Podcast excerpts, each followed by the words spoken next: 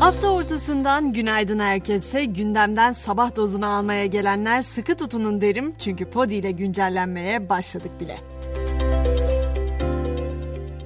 Öncelikle söyleyeyim yanıyoruz arkadaşlar. Mecazi anlamda değil gerçek manada küresel ısınmanın etkileri her geçen gün artıyor. Dünya iki gün önce tüm zamanların en sıcak gününü yaşadı.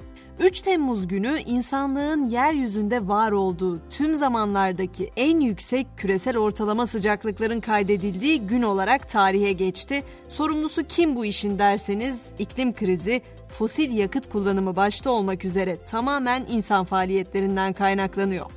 Ne var ki biz bu koca dünyada sadece insanoğlu var sanıyoruz bazen ama İstanbul'da sivrisinek istilası var adeta. Çok sayıda vatandaş sivrisinek ısırığı nedeniyle oluşan kaşıntı ve yara şikayetiyle hastanelere başvurdu. Oxford vardı da biz mi korunmadık demeyin diye hemen Oxford'da yapılan bir araştırmaya göre sivrisineklerden korunmanın yollarını da hızlıca sıralayacağım. Bir sabun markası değiştirmek, iki muz yerine üzüm yemek, üç deodorant kullanmak. Gelelim bu tatlı girişin ardından hemen bugün en çok konuşacağımız konuya. TÜİK bugün enflasyon verilerini açıklayacak. Bizim de gözümüz kulağımız orada olacak. Ardından memur ve emekli maaşları gündem maddesi haline gelecek. En düşük memur maaşını 22 bin liraya çıkartacak. Memur ve emekliye refah payı verilmesini öngören kanun teklifinin de bugün meclis başkanlığına sunulması bekleniyor. Gözümüz kulağımız gelecek zam haberinde ülkede geçinmek şüphesiz kolay değil ama başka bir ülkede yaşamak ya da sıfırdan başlamak çok mu kolay? Galiba son zamanların sorunsalı tam olarak bu. Çünkü 2022'de 2021 yılına göre Avrupa Birliği'ne ilk iltica sayısı %64 yükselmiş durumda. Türk vatandaşlarından gelen başvuru sayısı ise aynı dönemde %145 artış gösterdi. Avrupa Birliği ülkelerine en çok iltica edenler listesinde Türk vatandaşları 4. sıraya kadar çıktı. 2022 yılında 49.720 Türk vatandaşı Avrupa Birliği ülkelerine ilk kez iltica başvurusu yaptı. Sadece 330 başvuru farkıyla Venezuela'nın ardından 4. sırada bulunan Türk vatandaşları 3. sırayı zorluyor.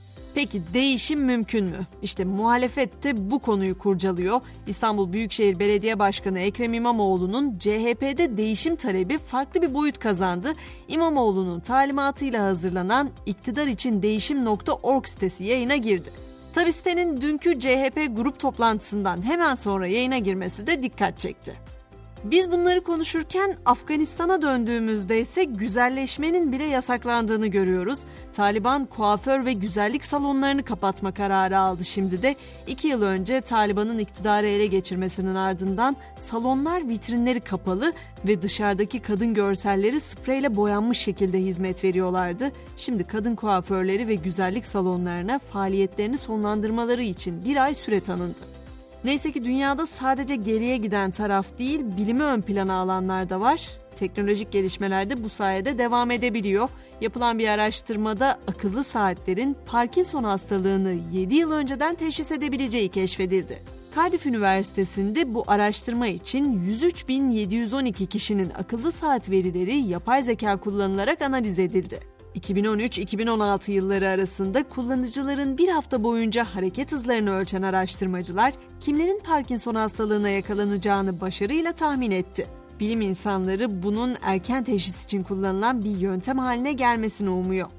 Ama ne var ki teknolojik gelişmelerde kimi zaman hak ihlaline yol açabiliyor. Kaliforniyalı bir hukuk firması ChatGPT'yi eğitmek için kişisel verileri çaldığı gerekçesiyle OpenAI'ya karşı bir dava açtı. Şikayet dilekçesinde yer alan 15 suçlama arasında gizliliğin ihlali, kişisel verilerin korunmaması nedeniyle ihmal, modellerini eğitmek için büyük miktarda kişisel veriyi yasa dışı yollardan elde etmek suretiyle hırsızlık yer alıyor.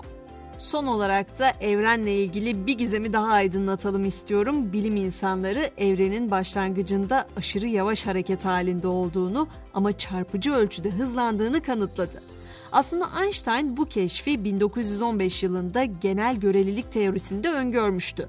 Einstein'ın teorisi uzak evrenin bugünkünden çok daha yaşlı olduğu ve çok daha yavaş işlediği zamanları görebilmemiz gerektiğini öne sürüyordu.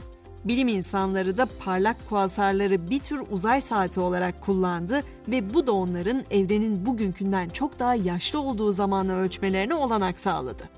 Zihnimizin sınırlarını zorlayan bu haberin ardından biraz da spordan söz edelim. Fenerbahçe'nin genç yıldızı Arda Güler İspanya'ya gidiyor. Dünyanın önde gelen spor haber sitelerinden The Athletic adı Barcelona ile sık sık anılan 18 yaşındaki futbolcunun Real Madrid'i seçtiğini yazdı. Habere göre İspanyol ekibi 18 yaşındaki Yıldız için Fenerbahçe'ye 17,5 milyon eurodan daha fazla bonservis bedeli ödeyecek. Real Madrid ayrıca sonraki satıştan da %20 pay verecek. Hemen bu akşamın notunu da ekliyorum. Süper Lig şampiyonu Galatasaray Hull ile dostluk maçına çıkacak. Bugün Kocaeli Stadyumunda oynanacak karşılaşmanın başlama saati ise 19.45 olacak. Çok konuştum. Hemen mottomu bırakıp sonlandırıyorum. Çünkü Victor Hugo da öyle diyor. Yerini vaktinde terk etmeyi bilmek gerçek olgunluktur. Sadece acizler kalmakta ısrar eder. Akşam 18'de ben Gizem buradayım. Yine buluşalım olur mu? O zamana kadar hoşçakalın.